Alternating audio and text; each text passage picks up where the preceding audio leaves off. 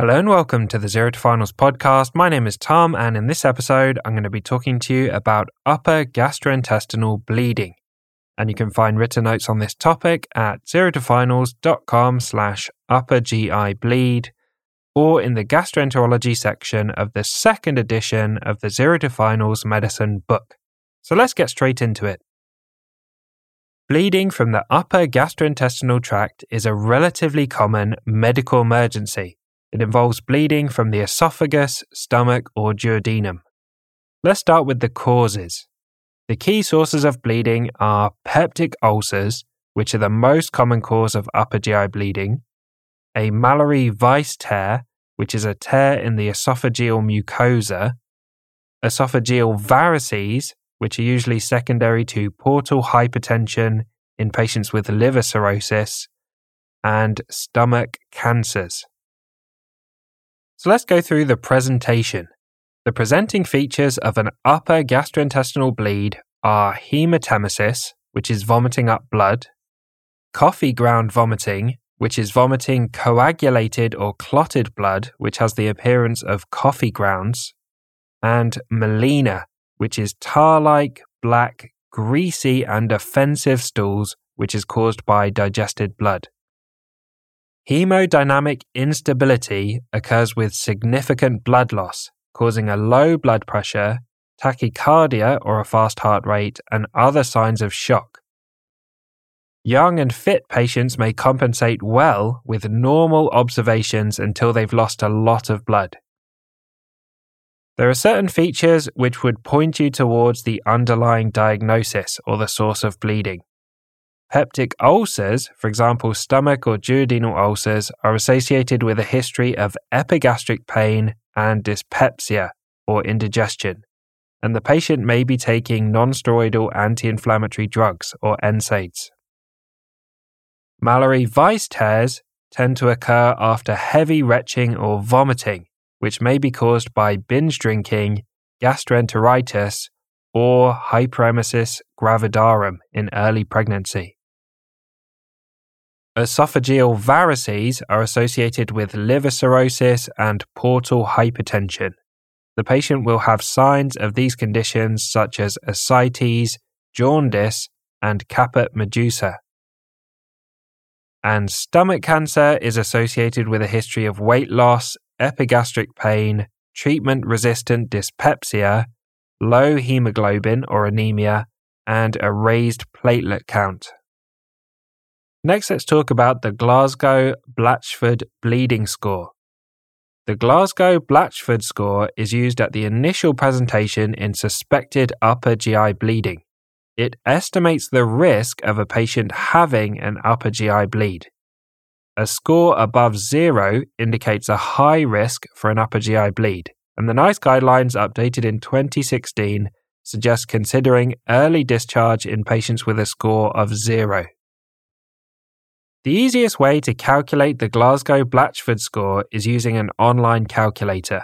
The score takes into account hemoglobin, which falls in upper GI bleeding, the urea, which rises in upper GI bleeding, the systolic blood pressure, the heart rate, presence of melena, which remember is black tarry stools, the presence of syncope, which is a loss of consciousness, a history of liver disease, and heart failure. A Tom tip for you acid and digestive enzymes will break down blood in the upper gastrointestinal tract. One of the breakdown products is urea, which is then absorbed in the intestines, causing a rise in the blood urea level. The association between upper GI bleeding and increased blood urea is a key fact worth remembering. Next, let's talk about the Rockall score. The Rockall score is used after endoscopy to estimate the risk of rebleeding and mortality.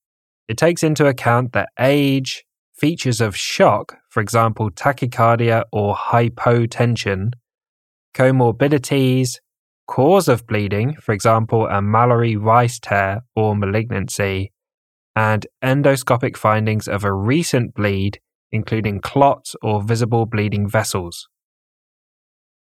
Next, let's talk about management. As with any medical emergency, get senior support early and follow the local policies.